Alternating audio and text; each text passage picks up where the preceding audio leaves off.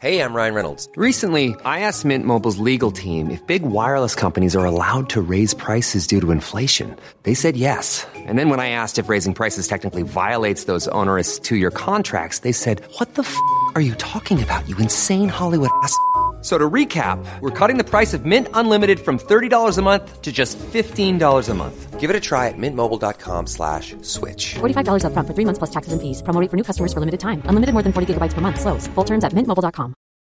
Millions of people have lost weight with personalized plans from Noom. Like Evan, who can't stand salads and still lost 50 pounds. Salads generally for most people are the easy button, right? For me, that wasn't an option. I never really was a salad guy. That's just not who I am.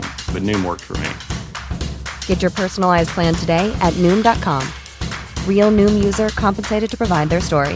In 4 weeks, the typical Noom user can expect to lose 1 to 2 pounds per week. Individual results may vary. Burrow is a furniture company known for timeless design and thoughtful construction. And free shipping. And that extends to their outdoor collection. Their outdoor furniture is built to withstand the elements, featuring rust-proof stainless steel hardware, weather-ready teak, and quick-dry foam cushions. For Memorial Day, get 15% off your Burrow purchase at burrow.com/acast and up to 25% off outdoor. That's up to 25% off outdoor furniture at burrow.com/acast.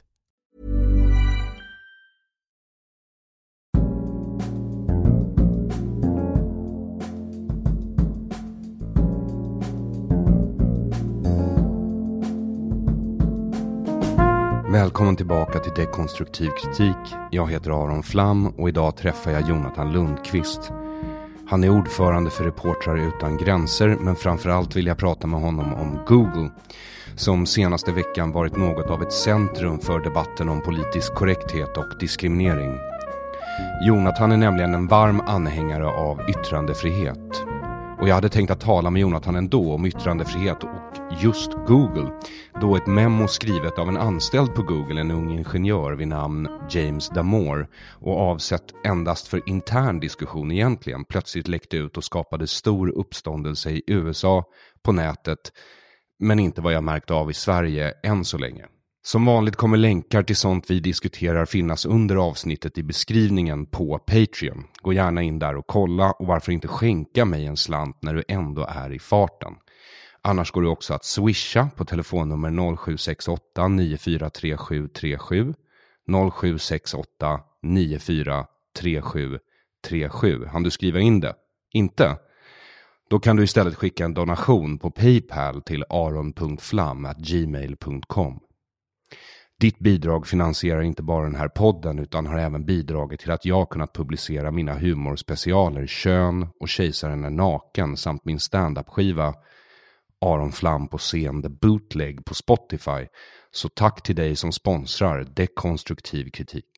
På de flesta stora nyhetssajter kallas det för Googles Anti-Diversity Memo. Alltså anti-mångfaldsdokument. Sajten Gizmodo, som var en av de första att hoppa på det tåget, påstod sig dessutom ha hela dokumentet publicerat, vilket inte var sant.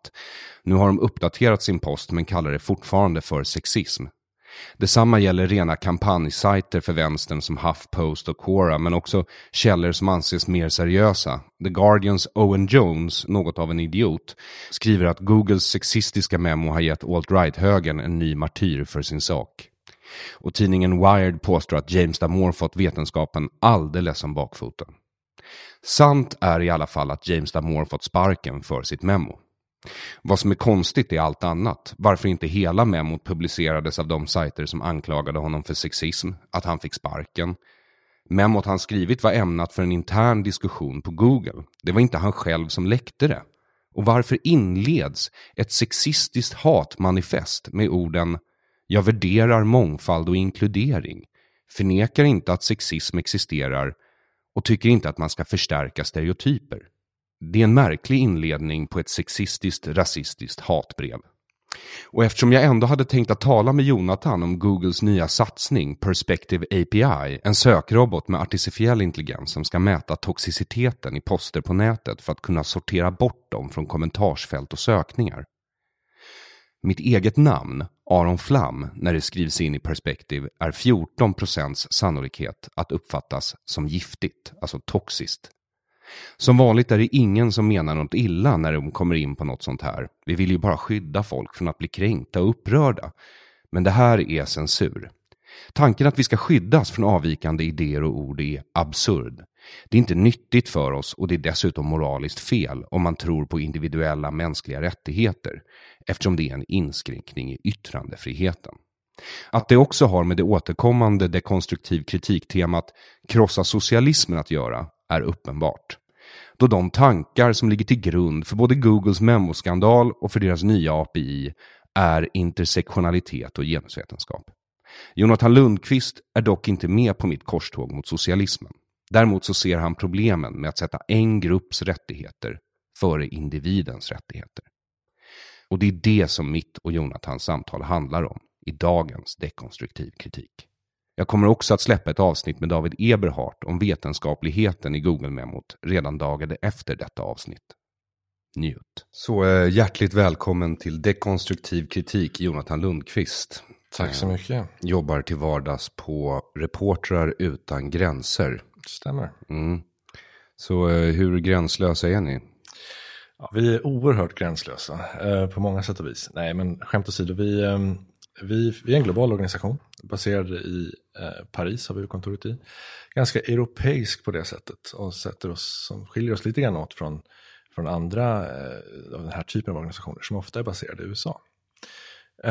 Jag är då ordförande för den svenska sektionen, det vill säga att mycket av det jag gör handlar om svenska, alltså mot den svenska marknaden. Det vill säga jag försöker föra ett resonemang kring press- och yttrandefrihet i Sverige och naturligtvis agera om en svensk journalist till exempel blir kidnappad eller fängslad. Typ David Isak. Ja, David Isak är ett sånt här fall som vi har jobbat med på tok för länge. Han har suttit fängslad nu i snart 16 år. Och är ju en sten i skon alltså, som skaver. Mm. Han har blivit lite Israel-Palestina-konflikten. Ja, skulle man kanske kunna säga. Något åt det hållet. Vi hoppas ju naturligtvis att en dag så ska vi få ett bra besked då han har släppts. Men lever han ens? Ja, men vi tror det. De indikationer vi har fått talar för det. Och framförallt så är det så att vi vet ganska många andra fångar som har dött. Så vi tror att vi skulle fått reda på om han hade dött. Så man kan också se det från det hållet. Och sen släpper du en massa rapporter? Precis. Organisationen koncentrerar sig då antingen gör rapporter om ämnen. Alltså det kan handla om länder eller om enskilda utmaningar eller något liknande. Och de här försöker vi då få uppmärksamhet för naturligtvis i svensk media.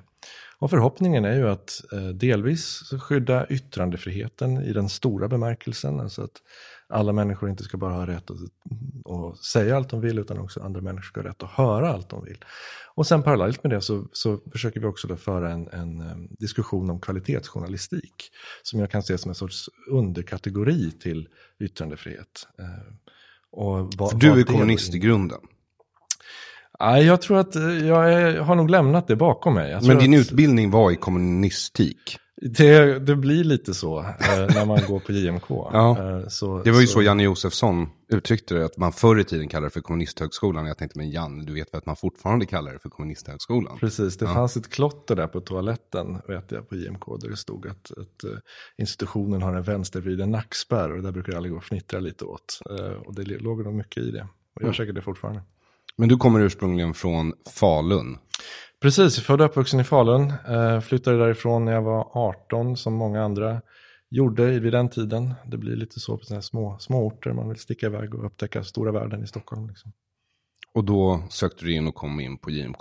Efter ett par år på gymnasiet, så ja. Precis. Men du jobbade aldrig som aktiv journalist? Nej, jag blev ju ganska snabbt intresserad av relationen mellan journalistik och demokrati och samhällsbygge och vilken funktion media har i det vi kallar för en demokratisk stat. Och det här gjorde att jag lockades till hela den här NGO-världen, om man får säga så. Jag jobbade länge på en barnrättsorganisation också. Och pysslade just med, bland annat med sådana frågor. Hur man då kan använda media till exempel för att unga i Afrika ska kunna ta del av den offentliga sfären och bli aktiva deltagare. Okej, hur har det gått? De enskilda projekten går väldigt bra. Sen ska man ju komma ihåg att det är ju det är ett svår kontext. Många länder gillar inte när man så att säga ger någon en mikrofon och säger åt dem att säga vad de tycker. För när man surfar på dig och får liksom, för dina två ledord ska man säga, din tagline kan man säga, det är yttrandefrihet som jag gillar och internationellt bistånd som jag inte gillar. Just det. Mm. Det är en förnedrande förminskning av fattiga människor. Anywho, så det här är dina två intresseområden liksom. Skulle man kunna säga. Och framförallt kombinationen av dem är väldigt intressant. Sen tror jag man kan göra bistånd på väldigt många olika sätt. Jag tror att det finns bistånd som inte är förminskande. Det handlar bara om att designa de sakerna rätt från början. Och framförallt få deltagande. Och kanske se sig själv mer som olja i ett maskineri än en motor eller någonting som driver det framåt. Att det man kan hjälpa till med, det är erfarenheter och kanske ibland också vara ett gott exempel. För vi vet ganska bra hur fungerande institutioner ser ut. Men ibland kan vi vara lite rädda för att tala om det. Mm-hmm. Mm. Eller relativt sett fungerande. Ja. Men det är alltså skillnaden mellan ge en man en fisk och lära en man att fiska. Absolut, precis. Och sen så tror jag också att man ska inte vara rädd för att arbeta tillsammans med till exempel lokalt näringsliv. Det här har funnits en skepticism från hela branschen att så att säga arbeta med kapitalet. Det blir gärna att man positionerar sig mot det. Och det tror jag är fel sätt att gå. Så att jag tror inte man ska kasta ut barnet med badvattnet här. Utan jag tror att det finns mycket man kan göra i internationellt samarbete, om jag säger så. Sen så kanske man ska lägga mindre vikt på själva biståndsfrågan. Alltså transfereringen av antingen medel eller kunskap. Utan att man ser sig själv som att man deltar i ett utbyte. Det tror jag är ett bättre sätt att göra det på. Det låter sympatiskt i alla fall. Varför tänder du på yttrandefrihet så mycket? Ja, men det är just yttrandefriheten för mig, det är, man ska inte, om man nu ska vara så här, om man ska vara korrekt så får man inte jämföra rättigheter, man får inte ställa dem emot varandra. Men yttrandefriheten för mig, det är den absoluta, fundamentala rättigheten som får alla andra att fungera. Man kan inte tänka sig att kämpa mot någonting eller för någonting i ett samhälle om man inte ens får prata om det. Så att för mig är då den här grundläggande insikten om att yttrandefrihet alltid är att föredra. Och att den tilltro till människan som jag tror att man måste ha med sig in om man ska kunna så att säga, ha en fungerande yttrandefrihet. Det vill säga att alla människor är i någon mån i alla fall rationella och kan föra ett samtal om någonting. Det är den mer abstrakta. Sen tror jag det här att så länge man pratar med varandra och så länge man diskuterar med varandra så tar man inte fram vapnen. Och därför så är mitt mål att man alltid ska prata. Och när man har pratat klart så ska man prata lite till. Därför det är det sätt som vi konstruktivt kan lösa utmaningar och problem tillsammans med istället. Det låter kanske naivt, men historien visar faktiskt att alternativen åtminstone är sämre. Så att det är därför jag tror att yttrandefrihet har blivit en sån sak som har blivit viktig inte bara i mitt professionella liv utan även i min personliga övertygelse. Det är ju vår yngsta grundlag. Ja. Och nej. Ja och nej, precis. Mm. Vi kan samtidigt säga att det är vår äldsta grundlag och vår yngsta. Vi hade en väldigt tidig tryckfrihetslag i Sverige också. Sen var den väldigt långt ifrån den som vi har idag naturligtvis. Men det har åtminstone funnits en förståelse för att de här sakerna kan vara viktiga. Hela vägen. Men varför är yttrandefriheten viktigast? Ja, men det är helt enkelt därför att alltså utan det kan du inte prata om något annat. Yttrandefriheten är ju inte ett mål i sig, utan det är ett medel att nå fram till det vi vill göra. Vi kan inte driva politik, vi kan inte lära oss saker, vi kan inte lära oss av någon annan om vi inte har yttrandefrihet. Och just som en motvikt då till det som jag uppfattar har hållit tillbaka mänskligheten under hundratals år i vår del av världen och som håller tillbaka mänskligheten i väldigt stora delar av världen fortfarande, det vill säga att ett dogmatiskt tänkande ofta kommer från religion, alltså organiserad religion. Så är ju yttrandefriheten den motvikt vi har för att granska den typen av fundamentalt felaktiga idéer helt enkelt. Och då behöver vi ha en garanti för just det. Och vi måste ha en förståelse för att det är just de mest avskyvärda yttrandena som förtjänar ett extra skydd. Varför är det så? Ja, men det är ju därför att så länge du själv befinner dig i den här trygga känslan utav konsensus och där alla är överens med varandra, då det behöver inget skydd. Det tar ju hand om sig själv. De bekväma idéerna, de behöver aldrig skyddas i lag. Utan det är just precis den här människan som avviker. Och som vi ofta tycker har fel, som förtjänar skyddet. Och det här kan man ju se väldigt praktiskt i ta allt ifrån någon som kommer fram till dig och säger att jorden är platt. Alltså det är nyttigt för dig, även om du är fullständigt övertygad om att jorden är rund, så är det nyttigt för dig. För du tvingas tänka efter, hur kan jag egentligen bevisa att jorden är rund? Och det kanske tvingar dig då att göra de grundläggande experimenten, kan du läsa om på nätet hur man gör, att faktiskt ta reda på att jorden är rund. Och det stärker ju ditt argument. Du lär dig att tänka själv. Man lär sig att tänka själv och man tar inte vissa tankar för givna. För att gör man det, då blir de i sin tur dogmatiska. Och det här kan naturligtvis göra ont ibland, när vi pratar till exempel om förintelse och förnekelse. Men jag menar med envishet alltså att det är nyttigt att även sådana saker får ifrågasättas. Inte för att det kanske är rätt, utan för att det stärker oss i vad det är vi faktiskt vet och varför vi tror att vi vet någonting. Och ibland visar det sig faktiskt att man haft fel. Ibland är det faktiskt så. Att konsensus är fel. Ja, exakt. Och då är det den mekanismen handlar om att korrigera den typen av misstag. Ett antivirus kan man säga. Ett sorts kontrollmekanism i samhället. Och det gör ju då att i ett fungerande system där vi har en yttrandefrihet och förhoppningsvis då en fungerande demokrati. Vi gör fel hela tiden, men vi har åtminstone en mekanism att korrigera det. Och det är mer man kan säga om än de flesta andra alternativ.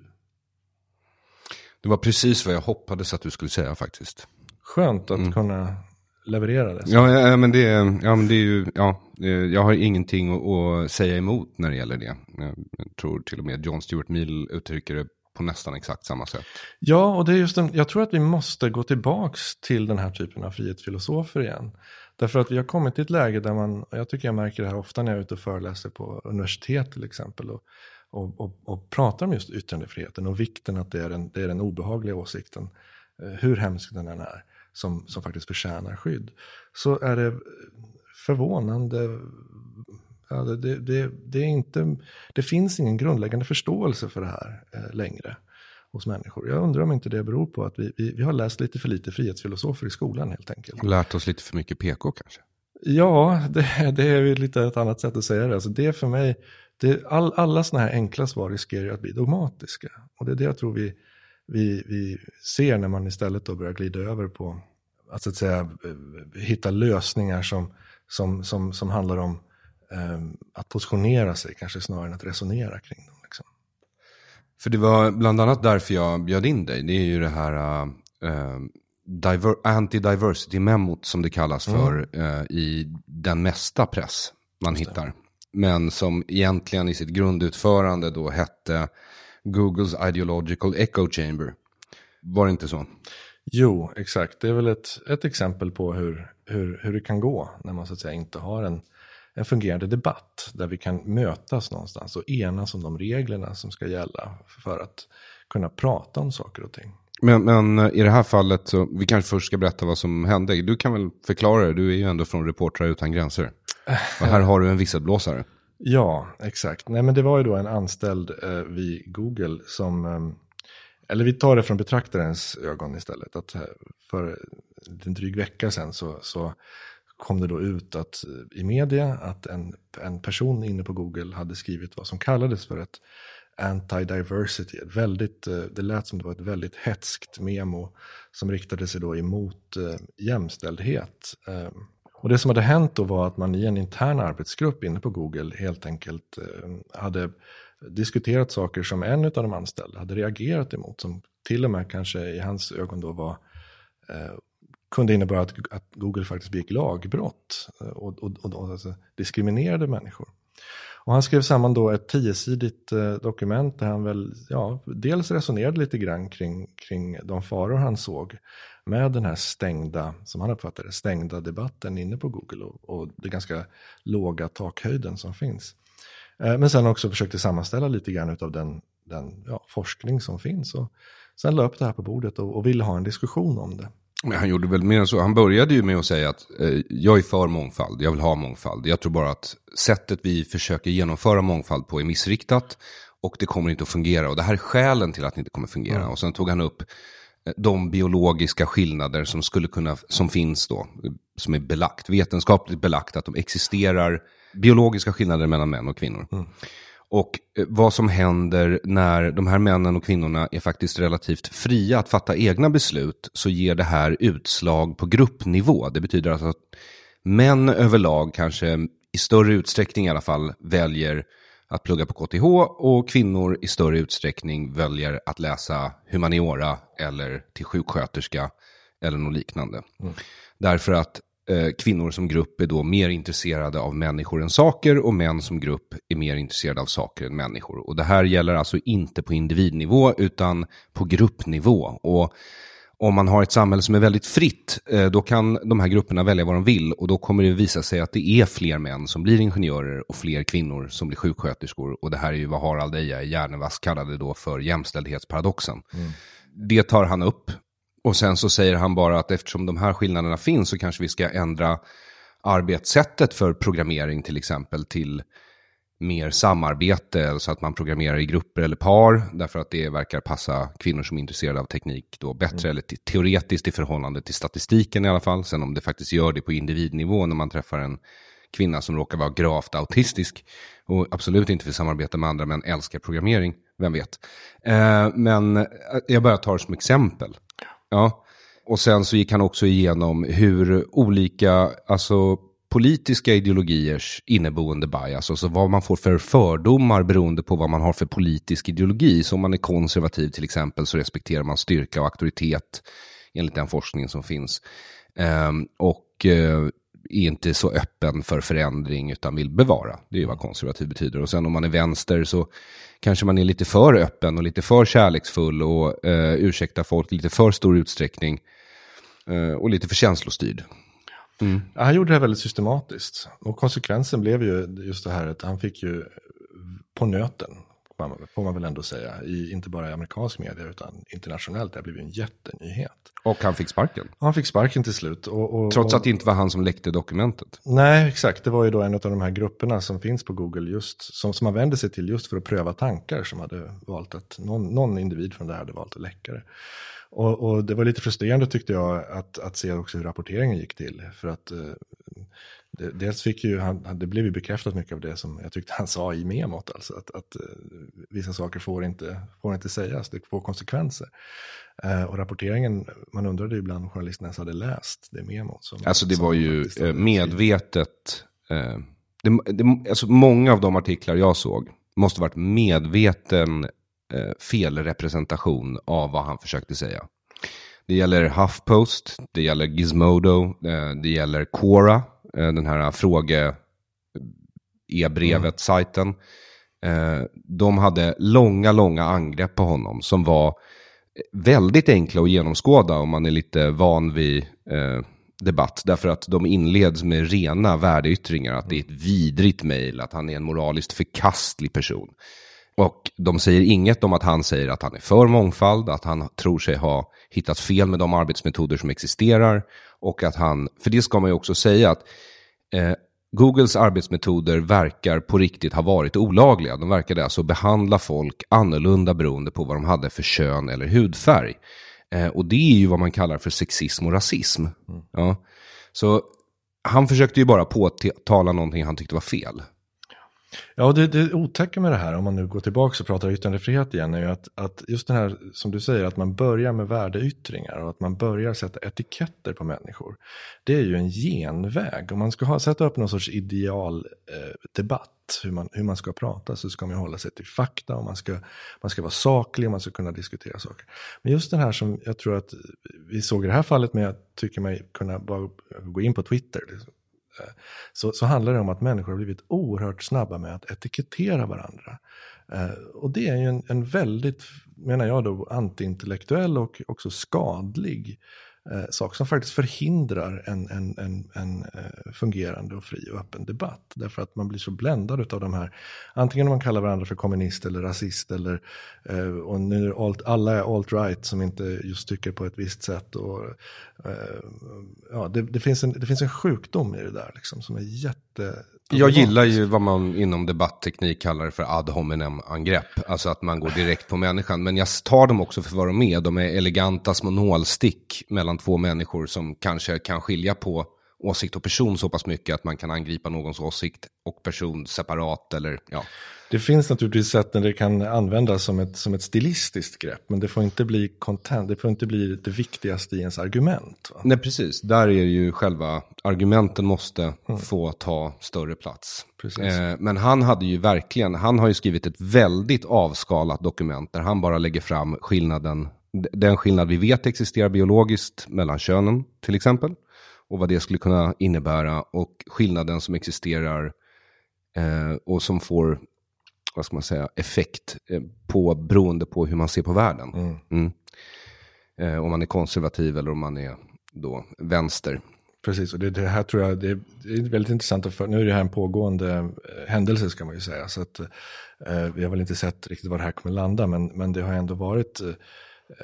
Vi har ju sett hur det här lite grann har vänt, hur man nu börjar faktiskt ta honom i försvar och istället ifrågasätta till exempel Google-chefen och menar på att det här agerandet var förkastligt. Och för jag tycker det är ganska intressant att se.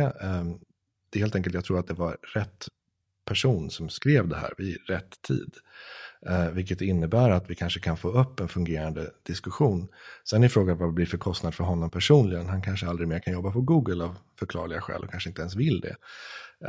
Han säger att han vill det i de intervjuer jag har sett med honom. Ja, att han älskar Google och tyckte att han var riktigt Google-fan. Det var därför han sökte sig dit. Liksom. Jag tänker säga att det var just det här, bara den person han är, eller åtminstone så som man uppfattar honom när man ser de här intervjuerna, så känns det verkligen som att han är uppriktigt och ärligt ute efter en konstruktiv debatt. Han har inte de här typiska political hack liksom, tendenserna så att jag tror att det kan bli det kan nog komma någonting gott ur det här och jag hoppas att man ska kunna fortsätta diskussionen om var de här så att säga, gränserna går. Alltså jag personligen kanske inte ser lika positivt på det, utan jag ser det som att det här har jag misstänkt länge och det är ett jättestort problem. Inte för att privata företag inte får göra vad de vill, de får göra precis vad de vill. Men det blir unikt med Google för de kontrollerar så mycket information. De har digitaliserat så mycket information, de är det största sökverktyget vi har. Och då blir det problematiskt när man misstänker, och det finns folk som misstänker, och det är inte längre en misstanke, att de censurerar information, att de försöker dölja viss information i sökfält, att det blir svårare för människor med avvikande uppfattningar att nå ut, och då specifikt efter de här ideologiska idéerna som i alla fall vissa av dem vid det här laget vetenskapligt bevisats är fel. Alltså det här är ju en del av skillnaden mellan höger och vänster, kan man säga att det finns antivetenskaplighet på båda sidor. Det är bara det att de är ovetenskapliga när det gäller olika fenomen. Vänstern till exempel är kanske inte så vetenskapliga när det kommer till ekonomi och kön. De tror att allting är socialt konstruerat där. Medan högern kanske inte är så vetenskapliga när det kommer till abort och klimat. Men det beror ju också på när man tycker mänskligt liv börjar och huruvida naturen är värd att bevara. Precis, det är i sig en svår definition naturligtvis. Ja, nej men så, det är helt riktigt. Men det jag menar är att jag tror att bara att vi nu kan diskutera det här, att det ligger ett papper på bordet som man kan så att säga prata lite kring, visar ändå att återigen, vi kan... Yttrandefriheten förhoppningsvis kan ha en korrigerande funktion här. Men det är debatten vi måste ha. Det kan inte vara så att om man yttrar någonting sånt här så får man sparken. Den personliga kostnaden blir att du blir utstött och aldrig får arbeta mer i ditt liv. Därför då börjar man ju, och det här märker ju vi i många andra länder där vi arbetar. Det största problemet är sällan den formella censuren. Utan det är självcensuren. Det är den censur som äger rum någonstans mellan huvud- och tangentbord, därför att du är ängslig för vilka konsekvenser en artikel eller ett ämne som du vill ta upp faktiskt kommer få. Och det här är ett globalt sett är det här ett jätteproblem. Men jag skulle säga att det är nog det även i länder som normalt sett du betraktar har ganska god formell press- och yttrandefrihet till exempel. Helt enkelt därför att det är oerhört svårt att mäta det som inte finns. Alltså, man kan kritisera artiklar för att de är osakliga eller att de är vinklade eller vad det är. Men jag tror att en sak som vi skulle behöva diskutera mer, det är just de artiklar eller de idéer som inte ens får plats i tidningen eller radion eller vad det är för någonting. Och just självcensuren kommer ju utav att människor känner att det finns ett för högt pris. Ja, men det är ju bevisligen så att det finns ett för högt pris. Alltså, du hoppas att det här ska leda till att det ska vara annorlunda, men han skrev ju det här för intern diskussion och fick sen bevisligen sparken för sina åsikter. Exakt. Så för mig, som jag ser det, så visar det på en värld som inte har den minsta förståelse för yttrandefrihetens betydelse för demokratin. Och som... ja, och det är ju skrämmande när det kommer från Google också. Precis. Ja, det är jätteskrämmande, och jag tror att det här är rätt vanligt bland... många av företagen i Silicon Valley och överlag inom startups. För jag tror att för att bygga en startup så krävs det lite sektmentalitet. Att man liksom alla kommer tillsammans och nästan hallelujamässigt tror på vad man gör. Särskilt om det man gör är någonting helt nytt eller något som världen inte har sett. Burrow is a furniture company known for timeless design and thoughtful construction. And free shipping. And that extends to their outdoor collection. Their outdoor furniture is built to withstand the elements, featuring rust-proof stainless steel hardware, weather-ready teak, and quick-dry foam cushions. For Memorial Day, get 15% off your Burrow purchase at burrow.com/acast and up to 25% off outdoor. That's up to 25% off outdoor furniture at burrow.com/acast. Everyone knows therapy is great for solving problems, but getting therapy has its own problems too, like finding the right therapist, fitting into their schedule, and of course, the cost. Well, BetterHelp can solve those problems. It's totally online and built around your schedule. It's surprisingly affordable too. Connect with a credentialed therapist by phone, video, or online chat, all from the comfort of your home. Visit betterhelp.com to learn more and save 10% on your first month. That's BetterHelp, H-E-L-P. Eller så krävs lite så. Sen så blir ju de där företagen kanske, om de lyckas då, enorma. Och i Googles fall är det ju liksom ett av världens, i alla fall högst värderade företag. Så det är jättestort inom en helt ny sektor. Det är nästan monopolställning. Och, men här kommer man ganska snabbt in också då, att vi, både min organisation och andra organisationer, vi pratar gärna om till exempel formella gränser inom stater, för det är så vi har organiserat oss historiskt. Men en viktig utveckling som jag tror att vi måste vara uppmärksamma på, och som vi borde diskutera mer i offentligheten också, det är just det inflytande som de här gigantiska stora företagen har på vår vardag. Alltså, vi kan konstatera att politiken är, alltså det som politiken kan rå över är idag krympande. Och man kan säga istället att nationen Google, som du går med i samma ögonblick som du, alltså, låser in dig i deras ekosystem, kommer att styra ditt liv och din möjlighet till yttring kanske mer än många formella stater kan idag. För vissa kan det här vara bra. Nationen Google kan ge mer yttrandefrihet till folk som lever i väldigt repressiva länder till exempel. Men det riskerar ju också att bli så att det blir faktiskt en politisk riktning. Att det här får betydelse för våra liv. Och då har vi inte, till skillnad från hur det fungerar då, åtminstone idealet, det vill säga att vi kan straffa våra politiker om de gör fel, eller vi kan välja politiker som representerar en idé som vi tycker är bra. Det inflytandet har man idag inte på de här gigantiska företagen. Och det ställer naturligtvis oerhörda krav, menar jag, på att de ska hålla sig neutrala i en absolut bemärkelse. Till kanske en större del än vad de lockas att göra idag. Ja, men det här blir väldigt svårt. Det här är ju ett ämne som har intresserat mig sedan internets början, och jag antar dig också. Därför att internet i början, du är väl ungefär lika gammal som jag är. Det var ju väldigt fritt, och det fanns inga geofilter, det vill säga virtuella landsgränser. Nu finns det ju sånt, i vissa fall av etiska skäl eller politiska skäl, eller vad man nu kan tycka sig ha för anledning. Men sen så den drivande faktorn tror jag också är mycket pengar, därför att de här plattformarna som dök upp, de ville ju låsa in folk i plattformarna, och det var ju första steget i att man börjar gränsa av. Så Netflix var från början en tjänst som fanns i USA men som man kanske kunde få ta på var som helst i världen, men sen så på grund av massa gamla rättighetsavtal som löper sedan 25 till 50 år med gamla så stora jättar som inte har någonting med digital teknik att göra, så måste de låsa in det så nu kan bara amerikaner se det, och då måste de starta i varje land. Ja, till slut så det blir en enorm självfragmentering och låser in oss i våra respektive gamla kulturer istället för att låta oss vara den här flytande, öppna universat som internet var i början. Och det kanske var oundvikligt att den här fragmenteringen skulle ske. Visst, jag vet inte.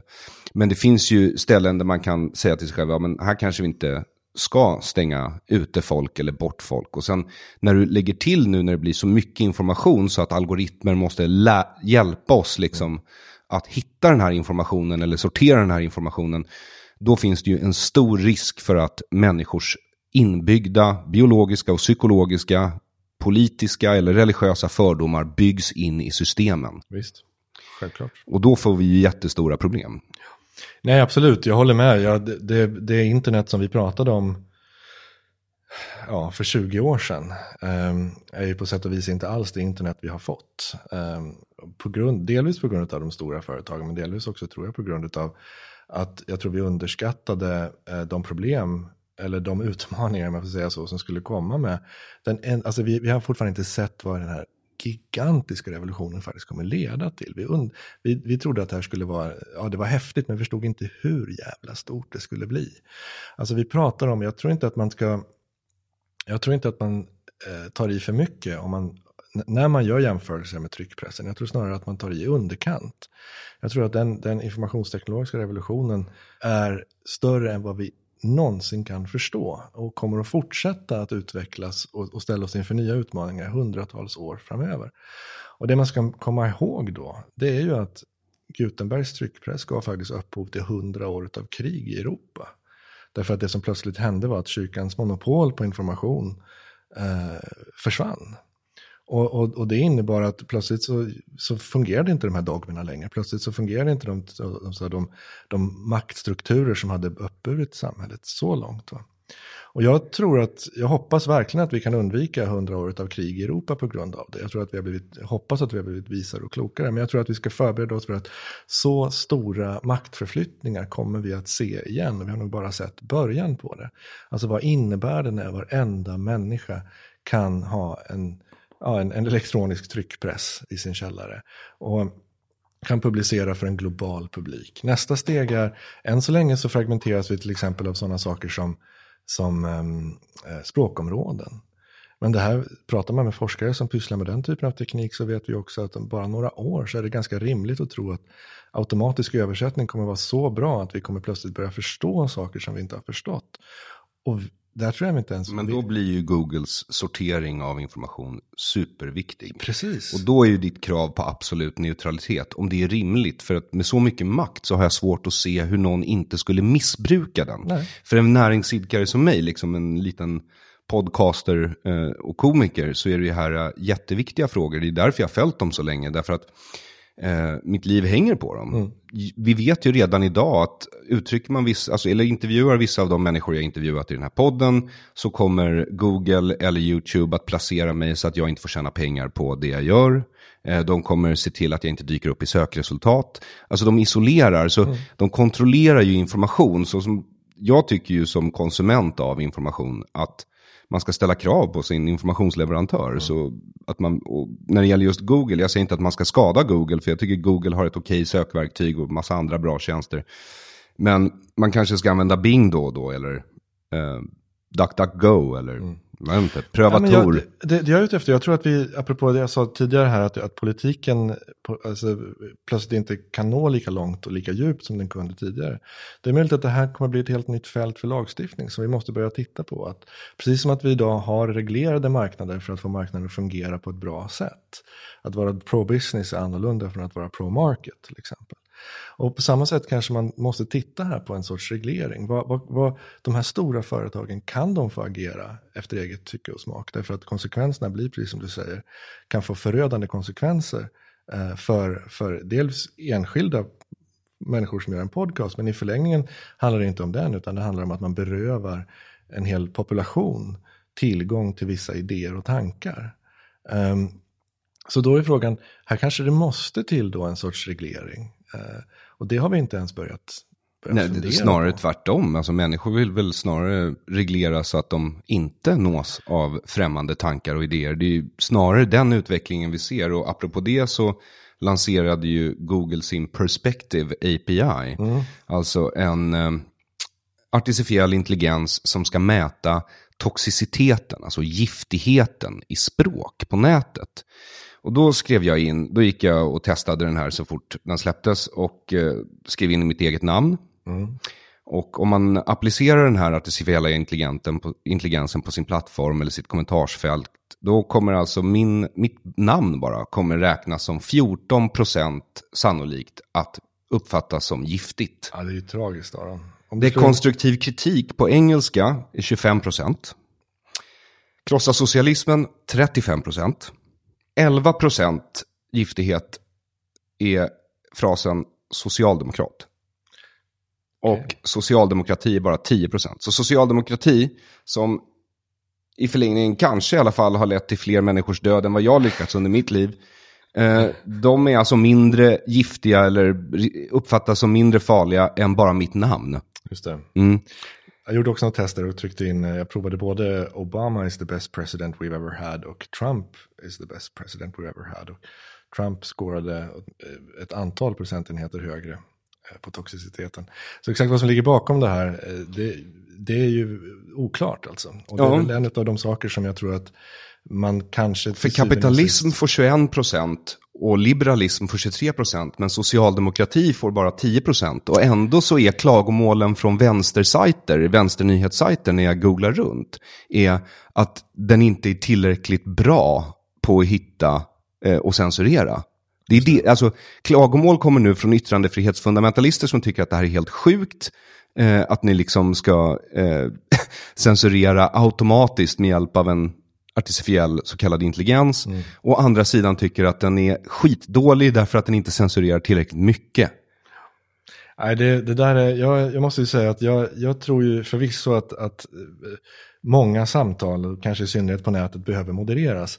Men jag skulle ju gärna se att man gjorde det kanske med stöd utav teknisk utrustning. Precis som du får hjälp att sortera vilka spam-mail som du ska få in i din korg och inte.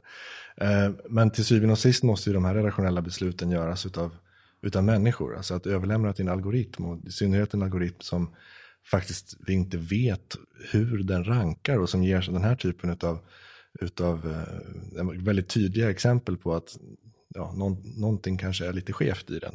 Alltså det är ett tydligt exempel på att socialism är bra och allting annat politiskt är dåligt. Men jag antar att det här också har att göra med att de rankar, att de har tittat på miljontals kommentarer. Alltså de samarbetar ju, det här är ju ett samarbete då mellan Google, Wikipedia, The Economist, The Guardian och New York Times. Jag lägger ingen värdering i att det är just de här organisationerna som samarbetar, men jag har sagt upp min Economist-prenumeration nu i alla fall, för gott. Så och de vill ju ha det här av olika anledningar. Och det har tydligen i någon mån kanske testats på YouTube. Jag vet inte. Jag vet att YouTube har också applicerat någonting som de har fått ganska mycket kritik för de senaste veckorna. Och det är just en kommentarsmodereringsfunktion. Men där har de också samarbeten med en del som de kallar yttrandefrihetsorganisationer. Men om man tittar på vilka det är så ska jag säga kanske snarare att det är särintressen av olika slag. Som de ska kunna vara med och avgöra vad som är så att säga tillåtet och inte. Det givetvis är det så att har man en sån algoritm så är det klart att det kommer att tillämpas i automatiska rankningar som ju redan görs och så. Och de kommer naturligtvis skruva på vad det är de tittar på. Förhoppningsvis kan de väl göra det lite bättre. Men själva grundproblemet ligger ändå i att maskiner har börjat sortera bort vad riktiga människor av kött och blod säger. Och det är ju ett problem utifrån, inte minst då, utifrån den individuella rättigheten att faktiskt säga vad man vill. Och sen så måste YouTube kunna fatta ett beslut om att vi vill inte ha den här kommentaren på vår plattform heller. Men då måste det åtminstone göras, kan jag tycka, av en mänsklig hand. Det finns ju sätt att faktiskt organisera sånt på, som olika nätforum har gjort med distribuerade moderatorer till exempel, när ens peers, alltså ens andra användare, tar på sig ett modereringsuppdrag exempelvis. Och min erfarenhet är att det funkar väldigt bra, oftast. Därför att då har man har en sorts respekt för den här moderatorn. Det är en av oss. Vissa har till och med ett röstningsförfarande, så att man får välja vem utav, så att säga, oss som ska axla det ansvaret. Och i det så ger man också upp lite grann utav så att säga sin egen frihet och lägger i dennes händer. Och det tror jag på sätt och vis är ett på lång sikt ett mycket, mycket bättre system än att maskinellt göra de här sorteringarna. Jag tycker ju, som i grunden lite paranoiskt lagd, eller som jag brukar kalla det, emotionellt funktionsvarierad, så är det här väldigt oroväckande utveckling. Men det bekräftar ju också vad jag har misstänkt länge, därför att vad de här algoritmerna på YouTube och sådär verkar trycka fram som varandes populärt eller viktigt att se är skit. Ja. Det får väl den konsekvensen, samtidigt som man ska ta det här i försvar nu också, får man väl säga så här att det intressanta med det faktum att vi har, var och en har fått sin egen tryckpress, det är ju egentligen, det är som för några år sedan pratade man mycket om den långa svansen, att jag tror att, nu kommer jag inte ihåg siffrorna i huvudet så här, men att om man tittade på Amazons totala försäljning så var de topp 10 böckerna bara en försvinnande låg procent, åtminstone jämfört då med traditionella bokhandlare till exempel, som måste så att säga välja, de kan bara ha 1000 böcker på hyllorna, och då blir det de 1000 mest lästa, mest köpta böckerna de säljer. Men då fördelen på YouTube är väl att man kan, det finns åtminstone en lång svans utav material. Sen är frågan då snarare det här, kan algoritmerna hjälpa till att hitta sånt som är också lite oväntat? Så att det inte bara är så att om du tittar på högervideo så får du bara högervideo, och du får aldrig något annat serverat. Du får aldrig en överraskning. Du får aldrig, alltså jag tittar ju på väldigt mycket just höger och vänster eller filosofiska inriktningar och sådär, politiska ideologier. Och jag märkte att när jag tittar på vänster då får jag bara vänster, men när jag tittar på höger då brukar förslaget efter vara en vänster. Alltså, ja. Så jag brukar det vara ryska sådana här dashcam-videos som jag har en liten sån här dold fascination av faktiskt. All right, eller har fått. Jag har fått det. Kanske av YouTube. Men alltså YouTube, alltså i det här fallet så vet vi, det är ju fråga om ren censur. Alltså vissa typer av politiskt innehåll får inte monetariseras. Nej, just det. På YouTube. Och då är det ju fråga om censur. Och när det handlar om företag som då gör anspråk på, jag menar, om Google är all världens information så gör ju YouTube anspråk på att vara världens all video. Alltså världens videobibliotek, alltså allt finns här. Om de då inte tillåter vissa att tjäna pengar, ser till att vissa människor döljs i sökresultat, hur ska man då ha en chans mot, till exempel om en dålig, låt oss säga att en dålig idé blir förhärskande. Och jag är ju rätt tydlig offentligt med att jag tycker till exempel socialism eller PK är dåliga idéer. Jag tycker att de hänger ihop och har med samma sak att göra. Och hur ska man då göra om man vill uttrycka sig eller bekämpa de här idéerna? Nej, då har man ju, så här, precis som du säger, då har man ju upphävt den här idén om idéernas marknadsplats. Liksom. Och man kan gå ett steg längre också, kan man säga så här, att diskussionen i Europa och USA har länge, eller ett par år nu, varit att man har insett att det finns problem i kommentarsfält till exempel, att det finns regelrätta hot, det finns uttryck som man politiskt sett har reagerat emot.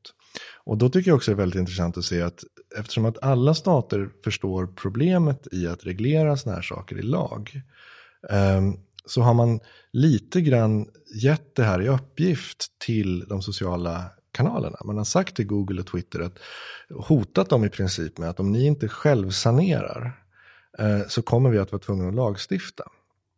Och då har man sprungit och hittat på såna här typer utav mekanismer för att självsanera.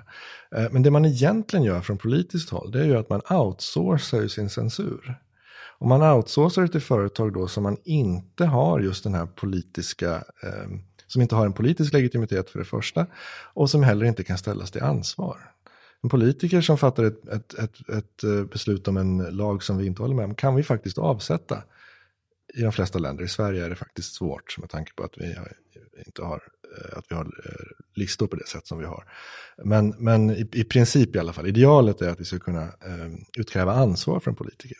Men när man outsourcar censuren till sociala kanalerna själva, då tappar vi det. Speciellt som vi kan inte ens ställa dem till ansvar, därför att det är ju en artificiell intelligens som vi inte kan sätta i fängelse. Eller, så det är verkligen bort med ansvar. Precis. Mm. Det är bortom allas kontroll vid det här laget. Google kommer ju också alltid kunna skylla, eller New York Times eller Economist kommer ju alltid kunna skylla på att nej, men det är inte vi som har censurerat dig. Det är vår intelligenta algoritm. Exakt. Som tydligen vet bättre än vad vi vet om vad som faktiskt är hate speech. Och, ja. Ja, det där tror jag är någonting som vi, om vi ska ha chans att inte då låsa in oss i ett medieflöde som i princip bara bekräftar det vi redan tycker. Alltså den här mysiga mitten, den minsta gemensamma nämnaren av åsikter. Så måste vi nog faktiskt politiskt våga ställa krav på de här kanalerna att just vara neutrala. Och vara tydliga i de fall de gör urval. Att vara tydliga med hur de urvalen går till. Annars kan vi aldrig ställa dem till svars. Jag tror att du har helt rätt, och jag tror att det måste mer till än så kanske snart. Därför att i antidiskrimineringens namn så har man nu alltså kommit fram till att det bästa sättet att motverka diskriminering är att diskriminera människor som känner annorlunda. Ja, det där är ett jätteproblem, och som sagt, jag tror att vi måste gå tillbaks till den här idén om jag studsar hela tiden tillbaka till det, men det är för att det är viktigt, och det är just den där yttrandefriheten som en individuell rättighet, alltså att det är någonting som vi måste lära oss hantera, inte bara som kollektiv, inte bara vara glada över att vi har en fungerande press i Sverige, eller att vi kritiserar Polen när de inskränker den, utan att yttrandefriheten till syvende och sist handlar om dig och mig som individer, att idén om att ha det som en individuell rättighet är någonting helt fantastiskt, och någonting som jag tror, när man läser om vår civilisation om 3-4 tusen år, så är det just idén om de individuella rättigheterna som kommer vara det som man minns från oss. Individualismens tidevarv, ja. Ja, alltså om man nu tittar tillbaka historiskt så kan man säga att grekerna, de kom på det här, även om det inte var helt perfekt implementerat, så det var då man kläckte liksom idén om den representativa demokratin och medborgarskapet. Och så ser man hur såna här saker har vuxit fram under loppet av. Men just de här individuella rättigheterna som kom till i mitten av 1900-talet, det är nog faktiskt vår stora revolution. Och problemet som man har gjort, och det gick bara 50-60 år, så har vi kommit tillbaka till och glömt bort värdet utav dem och istället börja prata om grupprättigheter igen, vilket jag tror är oerhört skadligt. Och jag tror också vi kanske borde i en förlängning ha en diskussion om just vad innebär då till exempel yttrandefriheten. Det är väl, går man tillbaka till källorna till exempel, så finns det ju ingenting som säger att ett företag egentligen ska ha yttrandefrihet. Yttrandefriheten, den gavs till den minsta enheten i samhället, alltså individen. Därför att det finns någonting problematiskt i att ett företag med en så stor penningpung som Google till exempel har yttrandefrihet och kan gömma sig bakom en sån lag. Men en individ då plötsligt med kanske bara en mikrofon i sitt vardagsrum och inga ekonomiska resurser överhuvudtaget, men kanske en klockren idé, inte kan nå fram. Så jag tror att vi måste komma tillbaka igen till att värdera och se betydelsen av de individuella rättigheterna, och också det då ansvar som följer med det. Och ett av de väldigt tydliga ansvaren, det är att man kan inte gömma sig bakom att man blir kränkt utav någonting som någon annan säger till dig. Och man kan spetsa till det lite grann och säga att om man tror att man ska kunna leva ett helt liv i en demokrati med yttrandefrihet utan att någon gång höra någonting som kanske till och med gör ont, då har man bedragit sig själv. Ja, och man har misslyckats också. Om man ska tro John Stuart Mill i sitt ansvar som medborgare. För han konstaterar där att priset för att få säga vad man vill, det är att man hela tiden sätter sig in mer och mer i vad man själv tror och i vad andra tror. Så att man hela tiden måste ompröva och stärka sina egna ståndpunkter. Precis. Det är ditt ansvar som medborgare. Att du har så mycket frihet att du inte har tid att utnyttja den om du ska ta ditt ansvar. Ja. Och det är den inneboende inkonsekvensen i det individualistiska samhället. Ja, det ligger någonting i den kritiken. Det tycker jag absolut. Nej, det är ingen kritik. Det säger bara så här, om du inte tycker att staten ska ta allt ansvar åt dig, då måste du som individ ta, eller inte ta, för det är ju det frihet innebär, väldigt mycket eget ansvar. Mm. Mm. Nej, men jag menar också att det finns ju det man ska komma ihåg är att allt de här, det sitter ju ihop. Jag menar, det är så att det är inte av en slump som vi har individuell rösträtt. Det sitter ju naturligtvis lika ihop med det individuella ansvaret. Och jag kan tycka då att om man, och det jag brukar oroa mig mest för, det är liksom det här att människor med goda intentioner kan liksom ha en viss tendens att tycka att deras mål är så beundransvärt att de är villiga att ta till metoder som är rent farliga för att nå fram, va? Och just om man börjar titta då på att censurera sånt som till exempel riskerar att kränka en grupp eller något liknande. Hur ädelt man än tycker att det här är, så begår man just, man pratar om att man vill censurera någonting.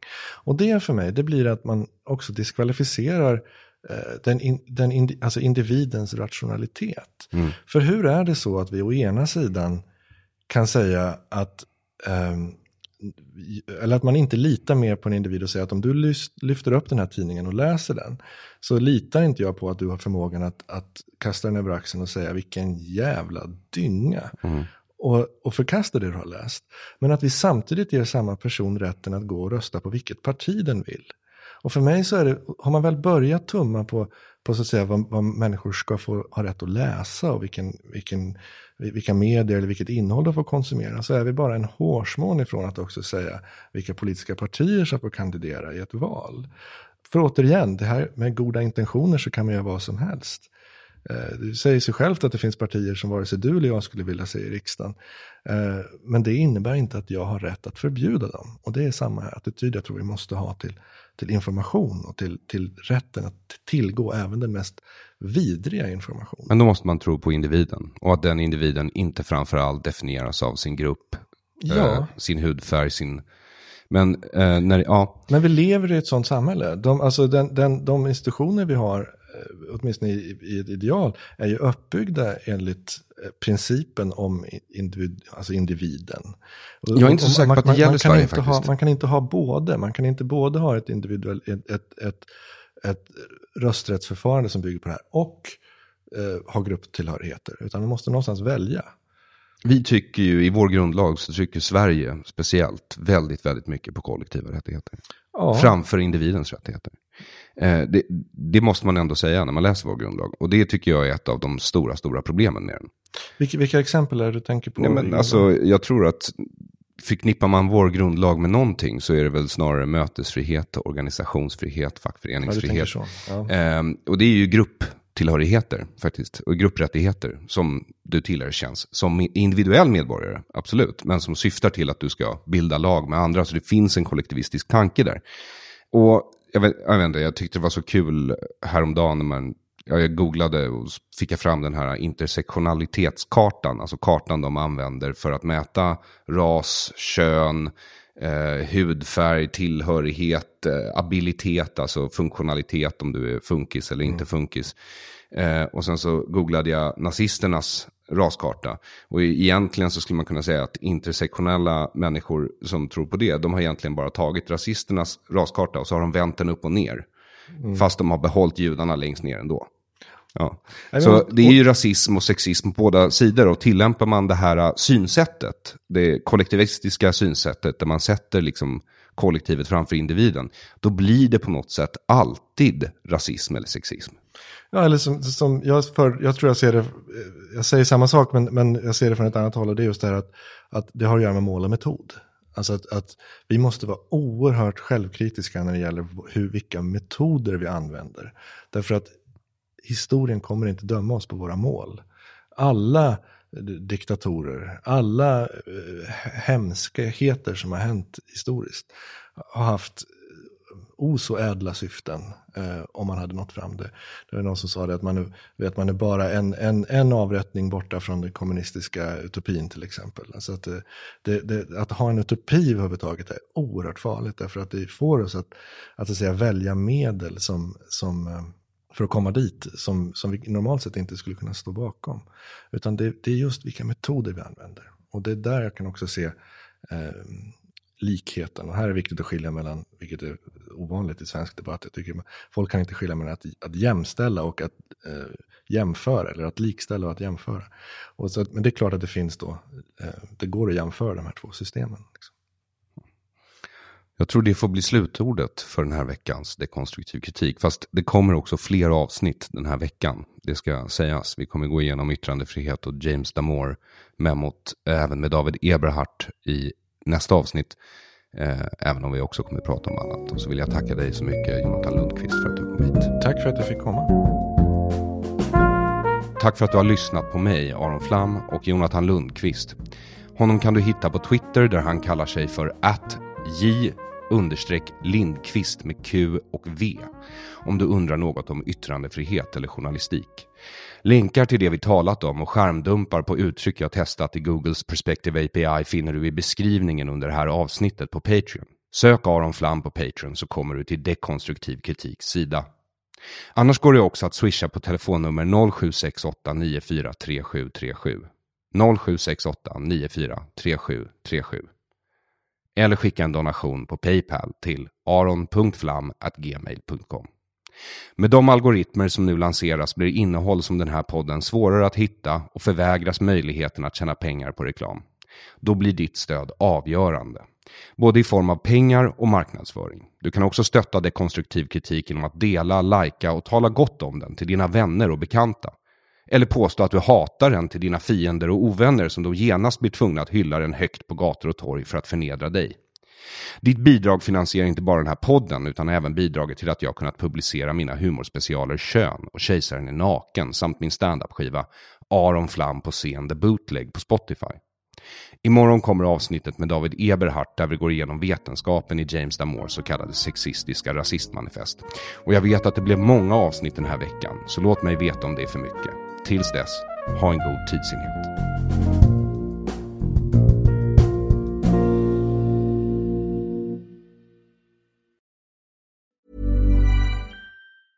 Hey, it's Paige DeSorbo from Giggly Squad. High quality fashion without the price tag. Say hello to Quince.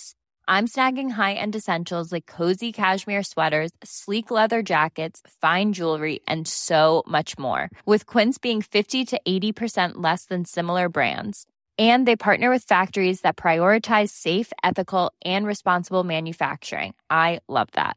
Luxury quality within reach. Go to quince.com/style to get free shipping and 365-day returns on your next order. Quince.com/style.